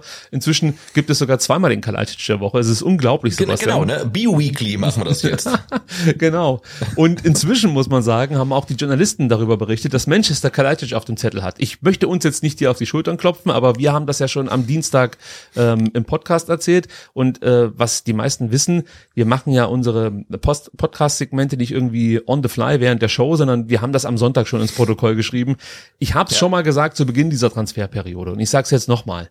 Die Quellenlage in diesem Jahr ist nicht so schlecht, um es mal vorsichtig auszudrücken. Es gab schon Bist du also deutlich ein schlechtere. sogenannter äh, Transfer-Podcaster oder wie? Nee, würde ich, so würde ich mich nie bezeichnen, weil ich weiß, dass es alles nur Hokuspokus ist und ich würde mich auch nie so wichtig nehmen. Ähm, aber ich sag mal so, ihr könnt uns ruhig vertrauen. Also wir erzählen keinen Mist. Und wenn wir über irgendwelche Spieler nicht sprechen, die irgendwo anders äh, Thema sind, dann liegt es daran, dass ich da wirklich nichts zu, äh, zu denen nichts rausbekommen habe. Ähm, und dann werde ich da auch definitiv nicht irgendwie sagen, der ist interessiert oder ähm, der VfB ist an, an Spieler XY interessiert. Also wir versuchen es wirklich ähm, bestmöglich zu recherchieren und dann auch ähm, abzugleichen mit Menschen, die es eigentlich wissen müssten, um es mal so, so, auszudrücken. Also, aber zurück zu Sascha Kalajdzic. Ähm, wie gesagt, jetzt wird auch äh, von den Journalisten darüber berichtet, dass Manchester ihn auf den Zettel haben soll. Äh, kann man aber auch nochmal sagen, also Sascha ist wirklich schon seit Mai auf dem Zettel von Ten Haag als mögliche Lösung auf der neuen. Das ist jetzt nicht ganz neu. Ähm, er ist halt ein, einfach wirklich nur die 1B-Lösung. Das führt halt dazu, dass wenn man sich über äh, andere Spieler Gedanken macht in Manchester und die dann plötzlich absagen oder man die Transfersumme nicht stemmen kann, ja, dann kramt man halt wieder die 1B hervor. Und so kommt das halt, dass er so wellenförmig immer mal wieder auftaucht und mit Manchester in Verbindung gebracht wird. Und jetzt ist der äh, Grund, warum er plötzlich wieder Thema ist, dass das äh, Ding mit Arnautovic komplett in die Hose gegangen ist. Zum einen sagt Bologna, ähm, nee, könnt ihr vergessen, der ist unverkäuflich. Aber selbst wenn Bologna bereit gewesen wäre, den Spieler abzugeben, hätte Manchester diesen Transfer nicht durchführen können, weil es gab einen riesen Shitstorm in der United Bubble. weil die echt gesagt haben, habt, habt ihr nicht kompletten Arsch offen oder was? Arnautovic. Ernst, ja. Irgendwann kommt ihr mir mit Esswein oder was? Also, das geht ja gar nicht. Ja? Also, wir können aber festhalten, und auch das stammt aus einer guten Quelle. Es gibt bislang kein Angebot für Sascha, aber einen sehr bemühten Berater. Das war ein, äh, ein Zitat. Genau, und das ist ja auch nichts Neues, dass äh, der Berater sehr, sehr umtriebig ist. Ja, ja. So. Ähm, und äh, was dann natürlich auch aufkam, ähm, also sollte Sascha gehen, müsste der VfB ja vielleicht nochmal auf der neuen nachbessern. Sehe ich übrigens auch so. Also Pfeiffer schön und gut, aber, aber Luca ist meiner Meinung nach eine zu riskante Wette. Ja, also gerade als einziger Stürmer. Ähm, klar, er ist ein klassischer Stürmer, aber er hat halt seine Bundesliga-Tauglichkeit noch nicht unter Beweis stellen können. Und jetzt mit ihm in die neue Saison zu gehen, äh, das ist, das ist eine Wette. Kann funktionieren, aber das wäre schon brutal riskant aus meiner Sicht. Und jetzt kommt ein alter Bekannter ins Spiel, über den wir hier auch schon ausführlichst gesprochen haben. Oh, und, ja. Vor einem Monat schon, Sebastian. Auch das wurde komplett ignoriert. Deswegen, ich mache es jetzt auch nicht nochmal. Also ihr könnt euch diese Folge dann einfach nochmal rauskramen und äh, alles Recherchierte euch nochmal anhören. Also die Transfer-Updates äh, liegen ja auf unserem YouTube-Kanal und ich kann euch sagen, wir haben äh, am 21. Juni und am 3. Juni ausführlich über Zirkse gesprochen. Der soll jetzt wohl wieder beim VfB, wie gesagt, auf dem Zettel stehen. Ähm, man hat sich wohl bei den Bayern erkundigt nach Joshua Zirkse und am geilsten fand ich die Meldung, dass Sven Missentat und Brazzo am Dienstag und am Mittwoch miteinander tele telefoniert haben. So. So, und wenn Ja. ich dir jetzt erzählen würde, mit wem ich am Mittwoch telefoniert habe, könnte ich hier noch viel krassere Gerüchte in die Welt setzen. Also das ist natürlich, also äh, da kannst du nur noch schmunzeln. Also wenn das praktisch, das ist praktisch der Beleg dafür, dass der VfB Stuttgart mit den Bayern über Zirksee verhandelt, dass Sven Missentat und Brazzo telefonieren. Also erstens mal würde ich gern wissen, wie das rausgekommen ist. Ist da irgendwie ein Trojaner ja, ja. auf irgendeinem Handy? Ähm, und, ähm, und selbst wenn sie telefoniert haben, wer weiß denn was über den Inhalt der äh, Was Gespräche? die Inhalte sind, ja. Ja, also es, es soll aber tatsächlich so sein, dass äh, unserem Sportdirektor in diesem Telefonat mitgeteilt wurde, dass Zirksee nach Stuttgart wechseln dürfte, aber der VfB müsse für diesen Spieler 20 Millionen Euro zahlen. Ja, 20 Millionen Euro und das ist natürlich absoluter Blödsinn. Also man kann es nicht anders sagen. Ich schließe das komplett aus, also die kolportierte Ablöse, das schließe ich komplett aus. Der VfB wird Zirksee für dieses Geld nicht verpflichten. Man hat dann auch gelesen, der VfB soll bereit sein, 10 bis 15 Millionen für ihn zu bezahlen. I doubt it. Also auch das kann ich mir nicht vorstellen. Ja. Ähm, es, es gab mit dem Spieler noch keine Gespräche. Das ist alles ah, sehr suspekt, ja. Also normalerweise erzielt man erstmal eine Einigung mit dem Spieler und verhandelt anschließend mit dem potenziell abgebenden Verein. Aber dass man jetzt über Ablösesummen spricht, ohne überhaupt mal mit dem Spieler gesprochen zu haben, ach, das, das kommt mir äh, sehr suspekt vor. Ich habe es gerade eben schon gesagt, Sebastian. Ich kann Genau, mir man vorstellen, auch dass man sich anguckt- ich kann mir vorstellen, dass man äh, versucht, eine Leihe anzustreben, also dass der Spieler für den VfB interessant ist, ist verbrieft. Auch das kann ich aus guter keine Quelle Frage. äh, hier berichten. Du warst mit dabei, als uns das gesagt wurde. Der ist interessant für den VfB Stuttgart, ähm, aber ähm, ja, nee, nicht von Sven Missenthal. Das hat uns Nee, nee. Äh, der Benno erzählt vom Kommando. Ähm, Also er ist interessant für den VfB Stuttgart, aber es ist halt eher eine Laie denkbar. Von mir aus dann später mit einer Kaufoption oder Kaufpflicht, wie auch immer, aber zwei Jahre Laie ist, denke ich mal, realistischer äh, in Sachen Joshua Zirksee.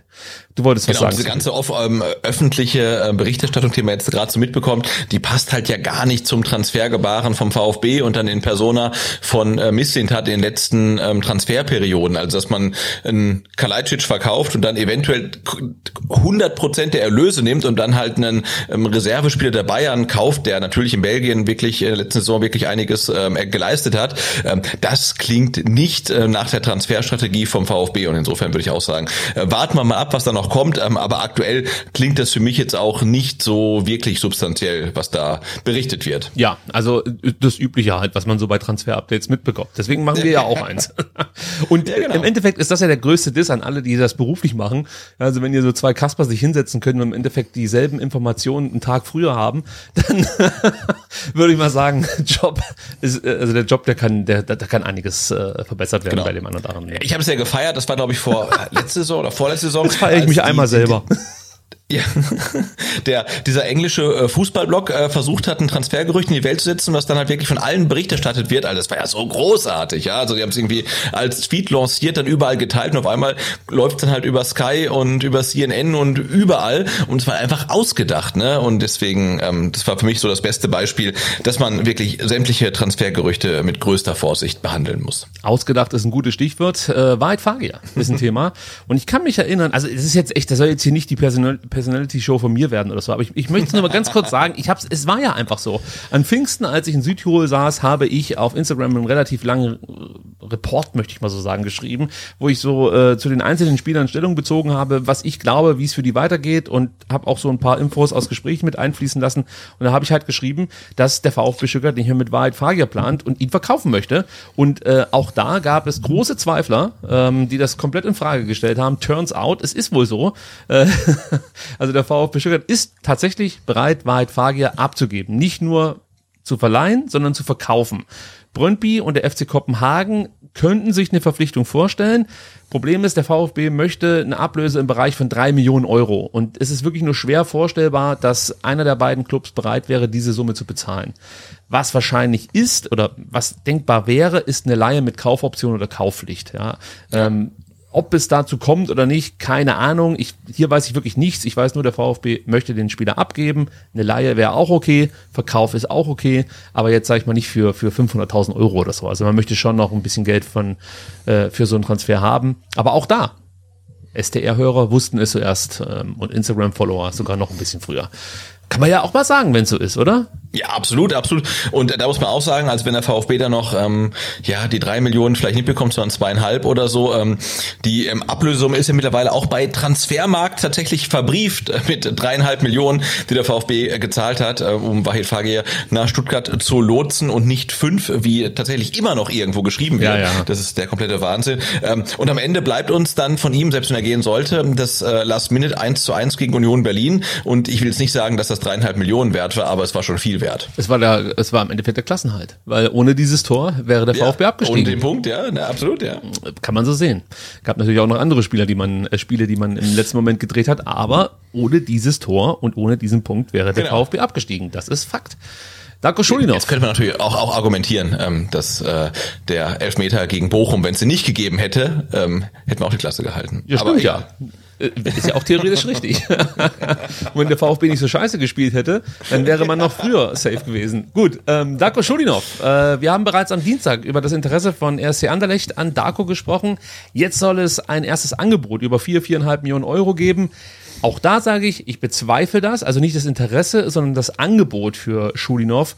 Ähm, das, das kann ich mir nicht vorstellen. Also da ist es auch so, wenn jemand bereit wäre, für Schuli noch viereinhalb Millionen zu zahlen, würde Missentat den Kalli machen. Also Briefmarke auf dem Arsch kleben und ab die Post. Also da, da würden die überhaupt nicht mehr überlegen. Also das, die würden den schon mit Trainingsanzug von Anderlecht, würden sie den ins Flugzeug sitzen ja. und nach Burnley schicken. Aus Versehen, weil sie falschen Tickets gekauft haben. Hörte, wie viel ähm, Anderlecht angeblich bezahlen möchte.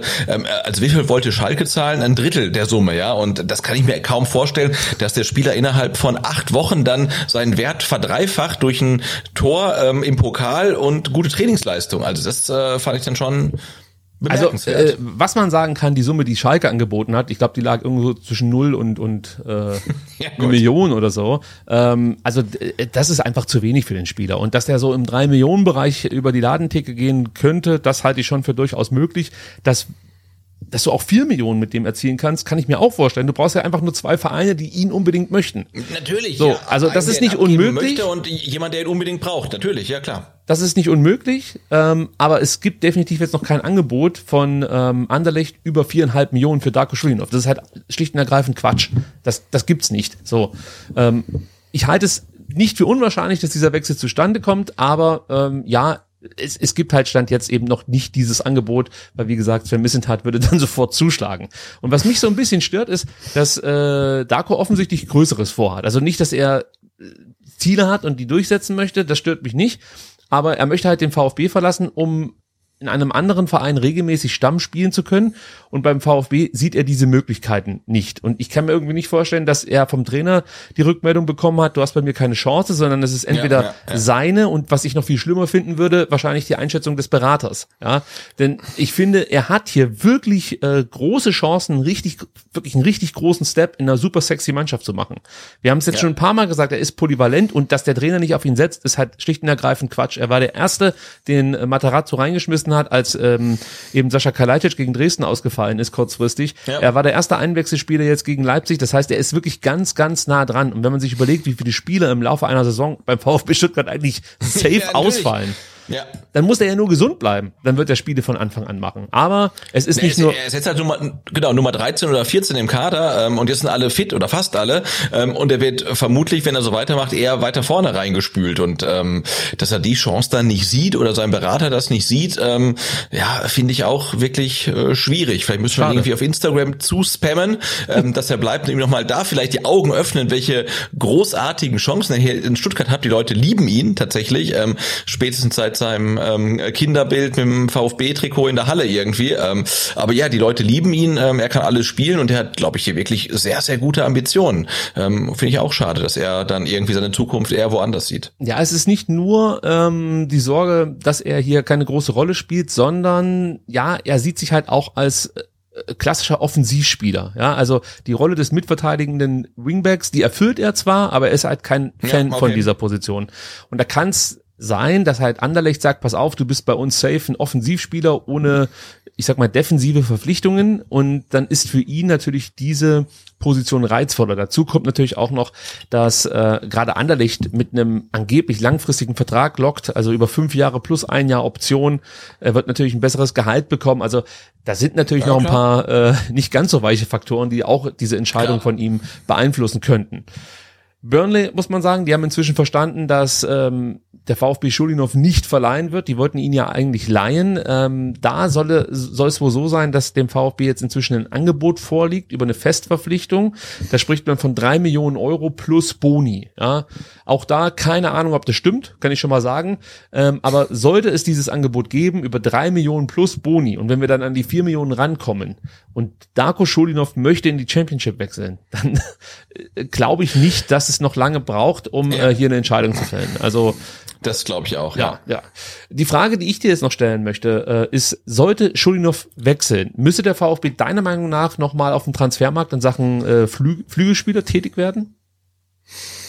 Hm, gute Frage. Aber ah, ich, ich, ich glaube nicht, weil du kriegst ja so einen polyvalenten Spieler nicht für das Geld, was man dann zur Verfügung hat. Äh, Und ähm, dann würde ich tatsächlich sagen, nö, dann geht man das Risiko und ersetzt ihn nicht und investiert das Geld dann zur Not halt irgendwo anders. Also wenn dann halt ein Kalajdzic noch gehen sollte oder ein Sosa gehen sollte und man an anderer Stelle noch irgendwie nachbessern muss, ähm, würde ich dann lieber die Transferlöse aus dem Schulinov-Transfer nehmen, um sie da investieren, als zu sagen, wir müssen jetzt irgendwie eins zu eins äh, äh, ihn ersetzen, weil das eh nicht funktioniert, weil er da, dazu halt viel zu polyvalent ist. Also ich würde es auch von einem Sosa, möglichen Sosa-Wechsel abhängig machen. Genau.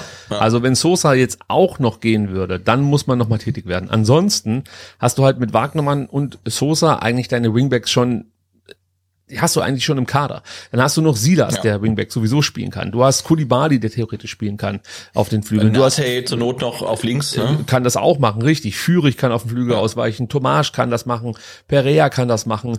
Ähm, also du hast dann schon Optionen, selbst ein Ulrich könnte es theoretisch machen. Also natürlich ist es eher ein Spieler, der, sag mal, eher auf der Acht oder von mir aus dann halt zentraler beheimatet ist, aber du hättest Optionen.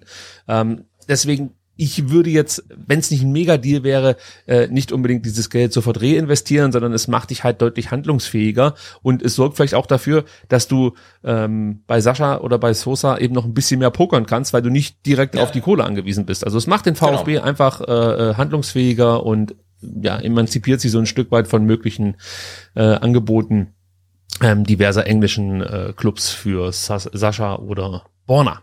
Letzte Meldung, was die Transfers angeht. Luca Raimund, ja, wie von uns irgendwann mal exklusiv berichtet, verlängert Luca Raimund seinen Vertrag beim VfB langfristig. Ist also der nächste Spieler des Jahrgangs 2005, der beim VfB langfristig verlängert. Wir haben ja schon mit Dennis Simon, Lauren Ulrich, Samuele Di Be- Di Benedetto, Alexandre äh, Acevedo und Paulo Fricci länger verlä längerfristig verlängert. Und jetzt kommt eben noch Luca Raimund mit dazu. Und auch das ist natürlich ein, ein Zeichen, ein Statement, dass es dem VfB gelungen ist, diese großen Talente ähm, ja zu halten und äh, langfristig an den Verein zu binden. Sebastian, letztes Thema für heute. Das betrifft unseren Unterbau und die VfB Frauen.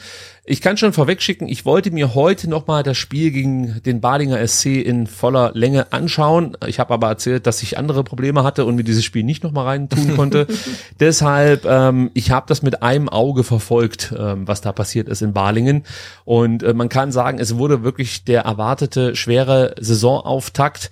Äh, lief auch alles nicht ganz so glücklich für den VfB. Nach zwei Minuten ähm, erzielte der VfB einen Treffer durch Marco Wolf, aber nee, Moment, sie erzielten einen Treffer, aber Marco Wolf stand hauchdünn im Abseits, ja, und dann zählte das Tor nicht. Den vermeintlichen Treffer, genau. Ja. Ja, die Balinger haben es dann besser gemacht. In der 30. Minute Yannick Heringer macht das 0 zu 1. Nach 48 Minuten traf der VfB dann nochmal die Latte. Balingen hingegen wirklich sehr effektiv, nicht so viele Chancen, aber die, die sie hatten, machten sie halt und vor allem machte die Yannick Heringer, denn der traf in der 60. Schon wieder, Minute ja. zum zweiten Mal. Äh, zwei Minuten sp äh, später traf dann endlich der VfB durch Julian Kudala, machte das 1 zu 2 und dann hatte der VfB wirklich die beste Phase im Spiel. Ähm, belohnte sich dann auch in der 78. Minute mit dem Ausgleich durch Marco Wolf. Äh, und äh, was dann halt auffällig war, der VfB wollte dann weiter nach vorne spielen, wollte den Dreier ziehen, ja, äh, und läuft dann so ein Stück weit ins offene Messer, weil erneut Yannick Heringer das Tor traf in der 82. Minute und am Ende dann dafür sorgte, dass der VfB leer ausging. Es, ich find's ja cool, weißt du, wenn die immer nach vorne spielen, dann wirklich auf den Sieg Ja. gehen. Auf der anderen Seite kann man vielleicht auch gegen so einen Gegner sagen, komm, scheiß drauf, wir nehmen das 2-2 mit. Äh, ist ein bisschen unglücklich gelaufen. Man muss auch noch erwähnen, wieder zwei Gegentore nach Standardsituationen. Das war auch schon ein Thema in der abgelaufenen Saison. Das dürfte Frank Fahrenhast überhaupt nicht gefallen haben. Aber ansonsten kann er eigentlich mit diesem ersten Auftritt ganz zufrieden sein, weil ähm, der Einsatz hat gepasst, äh, die Mannschaft hat sich Chancen rausgespielt, die hat dagegen gehalten körperlich. Also das war schon ähm, kein schlechter Auftritt, aber der Gegner war halt einfach abgezockter, besser. Genau das, was man eigentlich von Balingen auch erwartet hat. Ja. Ja, ich dachte auch, ich habe tatsächlich das Spiel auch nicht gesehen, aber den Ticker verfolgt und so ein bisschen die Stimmungslage dann bei den Tickernden ähm, mitbekommen. Und ja, aber wenn du auswärts halt ähm, bei einer abgezockten Mannschaft schon nach einer Stunde 0-2 hinten liegst und nochmal 2 zu 2 ähm, rankommst, dann spricht das ja schon für die Moral ähm, der Mannschaft. Natürlich muss der am ersten Spieltag auch intakt sein, aber trotzdem, du musst erstmal wieder rankommen. Und wenn du danach dann auch weiter Gas gibst, ähm, dann glaubst du an dich. Ähm, dann fehlt dann vielleicht so ein Stück weit die Cleverness, dass du am ersten Spieltag vielleicht denkst, okay, ähm, auswärts in Baling reicht uns vielleicht auch ein Punkt und wir machen mal langsam, aber ja, die, die, die kicken halt weiter. Das ist cool, solange du die Punkte nicht brauchst. Ähm, wenn der VfB wieder in eine Situation kommt, wo du gegen Abstieg spielst, dann brauchst du die Punkte dringend, dann ist das eins, äh, das 2 zu 2 natürlich besser. Äh, ja, aber grundsätzlich glaube ich, war das jetzt ein Saisonauftakt, mit dem man leben kann, obwohl man halt ohne Punkt rausgegangen ist. Am Sonntag geht's dann weiter im Gazi-Stadion, nicht am Sonntag, sondern am, doch am Sonntag spielen die, im Gazi-Stadion um 14 Uhr gegen Eintracht Trier, gegen den Aufsteiger. Die bringen bestimmt auch ein paar Fans mit, also das Stadion wird nicht voll, aber es werden schon ein paar Leute kommen. Ähm, und die hatten einen guten Auftakt, ein gutes Auftaktspiel gegen Astoria Waldorf, haben 3-0 gewonnen als Aufsteiger, also, und da war auch richtig was los, da habe ich mir auch die Zusammenfassung angeschaut, da war Stimmung in der Bude, ähm, also, das wird, glaube ich, ein ganz launiges Spielchen und äh, nicht ähm, äh, minder schwer äh, gegen Eintracht Trier zu bestehen. Da bin ich gespannt, ob man schon ähm, ja, Entwicklung sieht äh, und die Mannschaft vielleicht mit den Chancen nicht ganz so fahrlässig umgeht. Freue ich mich drauf auf das Spiel zu sehen. Natürlich wieder bei Leaks, kann ich nur empfehlen. Äh, schließt da ein Abo ab, schaut euch die Spiele an. Also ich bereue keinen Cent, den ich nicht investiert habe, weil wir immer noch von unserem Engagement als Moderatoren äh, ähm, ja zehren. Äh, irgendwann, Sebastian, müssen wir uns da glaube ich mal wieder in den Moderatorenplan Das, eintragen. ja, das, das machen wir auf jeden Fall. Also pass auf, ich schlage glaub, Folgendes in, äh, vor. Ich schlage Folgendes vor. Die Zuhörenden, ja, die können ja jetzt mal entweder auf Twitter, Instagram oder von mir aus auch unter dem YouTube-Video kommentieren, welches Spiel wir von der zweiten Mannschaft des VfB Stuttgart möglichst bitte ein Heimspiel kommentieren sollten. Ich sag gleich dazu, die nächsten 600 Spiele sind alle schon belegt von anderen Interessenten. Nein, das ist Quatsch. Also ich glaube, die nächsten vier, fünf Spiele sind alle schon ausgebucht. Also ihr müsst Ja. so ein bisschen mehr äh, in die Zukunft schauen und dann könnt ihr äh, Ja, kommentieren. guck mal, guck mal in Herbst und in Winter, wenn eh keiner Bock hat, sich da irgendwie im zugigen Stadion eine Erkältung zu holen, dann, dann sind wir Dann am sind Start. wir da. Ähm, Genau. Und ähm, wenn ich richtig informiert bin, dann könnt ihr, glaube ich, wenn ihr eine Dauerkarte für die VfB-Profis habt, ähm, auch am Sonntag äh, kostenlos ähm, ins Stadion auf der Waldau kommen. oder? Ermäßigt, ermäßigt. Fünf Euro kostet's. Ermäßigt. Ja. Fünfer, ja, das ist ja kostenlos, komm. Das ist kostenlos. Hier, Gratis-Mentalität, fünf Euro, das ist ja Genau. kostenlos. Und dann könnt ihr noch das Stadion zutaggen mit VfB-Klebern. Also das, äh, das ist eine Win-Win-Situation für alle, würde ich sagen. Auf jeden Fall. So, äh, dann kommen wir zu den VfB-Frauen. Und da kann man sagen, Herr Heiko, nee, Quatsch, ich habe noch was vergessen. U21, Ja, ganz das habe ich auch wichtig. gesehen. Das müssen wir auf jeden Fall erwähnen. Ich habe es auf Instagram gesehen und ich hatte, ich weiß nicht, ob ich Gänsehaut hatte, aber ich habe mich total gefreut drüber über das Bild. Nee? Nee. Ähm, also auf jeden Fall ist nein. Jordan Meyer zurück nach seinem Meniskusriss. Äh, hat ewig gefehlt, knapp 200 Tage, ist jetzt wieder da, trainiert mit der Mannschaft, wird am Sonntag nicht spielen können. Äh, das ist noch zu früh, aber er ist auf dem Weg, äh, sich dann wirklich wieder für den Kader empfehlen zu können. Und wir drücken ihm einfach nur die Daumen, dass er gesund bleibt. Er hat's verdient. Ja. Mega Talent. Ähm, und vielleicht schafft er das ja nochmal, dass er, dass er so nah an den Profikader rankommt wie im vergangenen Sommer. Ich wünsche es ihm vom ganzen Herzen. Jordan Meyer, ich freue mich, dass er zurück ist. Gut, jetzt aber zu den VfB-Frauen und zu Heiko Gerber, denn der musste die erste Niederlage als Cheftrainer der VfB-Frauen hinnehmen am vergangenen Gerber raus. Am vergangenen Sonntag äh, gegen Regionalligist Wacker München. Da verlor man 0 zu 1. Ähm, das Tor fiel erst in der 85. Minute. Das ist jetzt noch nicht mal so tragisch, sondern viel tragischer war, dass unsere Frauen zu diesem Zeitpunkt ja verletzungsbedingt nur noch zu zehnt auf dem Feld waren. Maxi Adler hat sich äh, ohne Fremdeinwirkung einen Außenmeniskusriss im Knie zugezogen. Da sind wir wieder beim Jordan Meyer. Vielleicht kann der Jordan die Maxi einfach mal äh, kontaktieren und ihr ein paar Tipps geben. Also sie muss jetzt auch operiert werden. Wir wünschen gute Besserung, liebe Maxi. Wird schnell wieder fit. Und äh, was, was kann man noch sagen? Also Heiko äh, Gerber lobte nach dem Spiel vor allem das Engagement und die Leistung seiner Mädels. Äh, er ist nicht ganz so zufrieden, was, äh, ich sag mal, die Offensivbemühungen anbelangt. Deswegen setzt er da auch den Trainingsschwerpunkt jetzt in den kommenden Wochen. Möchte die Mädels also ähm, ja einfach fitter machen, was Torabschluss angeht. Äh, defensiv ist er wohl zufrieden. Das letzte Vorbereitungsspiel, und da kommt ihr wieder mit ins Spiel, ja, findet jetzt am Sonntag gegen Schwaben Augsburg statt. Und zwar hier in Stuttgart beziehungsweise in Obertürkheim an der Hafenbahnstraße. Los geht's um 15 Uhr. Wie gesagt, diesen Sonntag 15 Uhr. Ähm, wenn ihr die Möglichkeit habt, schaut vorbei und unterstützt. Die Frauen verdient haben sie es allemal. Ich sagte jetzt sofort Absolut, wieder ja. was und ich ärgere mich darüber. Eigentlich war fest geplant, dass ich zu diesem Spiel gehe. Gestern schaute mich meine Frau an und sagte, du weißt aber schon, dass wir am Sonntag verabredet sind zum Essen. Und ähm, ich habe einfach nicht darauf geantwortet, ähm, weil ich wusste, alles, was ich jetzt sage, wird Ja, mir ja. irgendwann mal zum Nachteil gereichen. Ähm, also muss ich schon wieder auf einen äh, Besuch bei den Frauen verzichten. Es ärgert mich wahnsinnig. Gut, was soll ich machen? Das erste Pflichtspiel übrigens, das nochmal hinterhergeschoben, das äh, folgt dann die Woche drauf im WEV-Pokal gegen den ersten FC Ellwangen ähm, und äh, da ist dann Anstoß in Ellwangen um 11 Uhr. Zum Abschluss kommen wir zu U19 und äh, das haben wir, glaube ich, am Dienstag vergessen zu erwähnen. Die U19 und die U17 wurden vor dem Heimspiel gegen Leipzig für ihre überragenden Leistungen in der vergangenen Saison geehrt. Hast du das mitbekommen? Äh, nee, ich war doch noch nicht im Stadion. Ich kam halt rein ähm, und da war gerade schon dann die Ehrung von Daniel Davi im vollen Gange. Ich habe aber nachher tatsächlich gelesen, ähm, dass die U19 und U17 ähm, ge geehrt wurden. Also fand ich auch gut, also dass man die dann wirklich auch äh, auf die große Bühne so ein Stück weit zerrt und äh, denen halt dann auch sagt, hey, die Leute, die hier im Stadion sind, die äh, 46.000, die jubeln auch für euch. Ähm, das äh, fand ich gut, ja. Ähm, aber ich habe es tatsächlich live nicht mitbekommen. Ich habe es mitbekommen. Ich habe sie beklatscht, als sie auf der Ehrenrunde waren und äh, absolut verdient. Also das finde ich auch schön, dass der VfB da an die Jungs gedacht hat und nochmal die große Bühne sozusagen geboten hat. Äh, absolut angemessen. Und für die U19 startet jetzt an diesem Samstag die neue Bundesliga-Saison.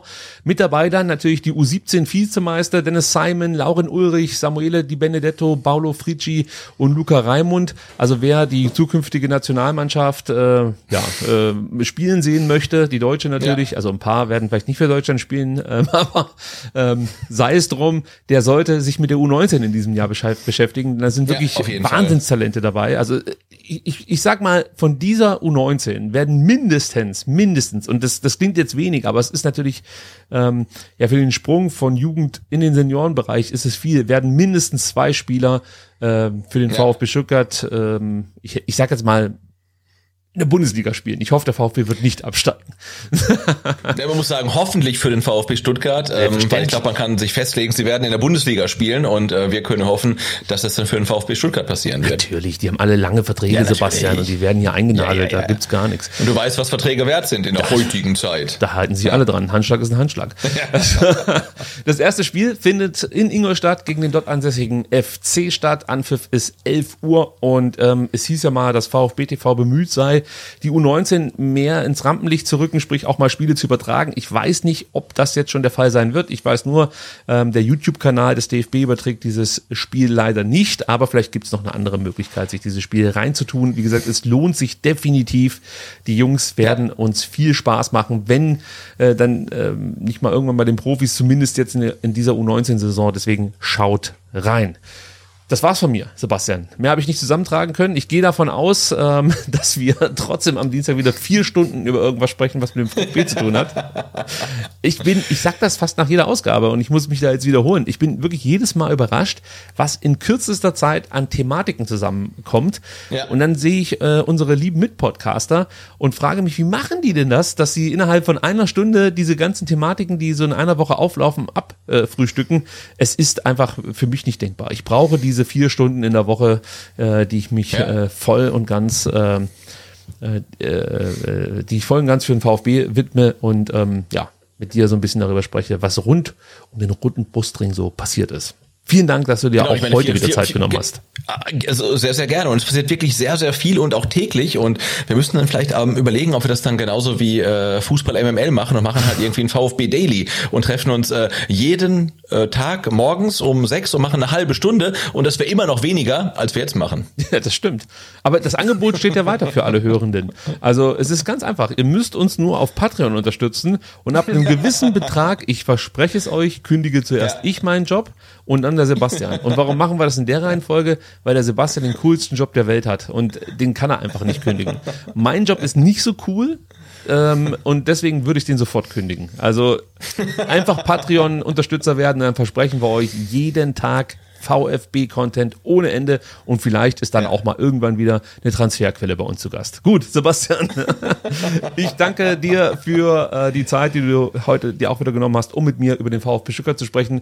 Ich freue mich auf den kommenden Dienstag und wünsche uns äh, beiden ein erfolgreiches Spiel am Samstag in Bremen. Und dann gehen wir nach Hause, oder?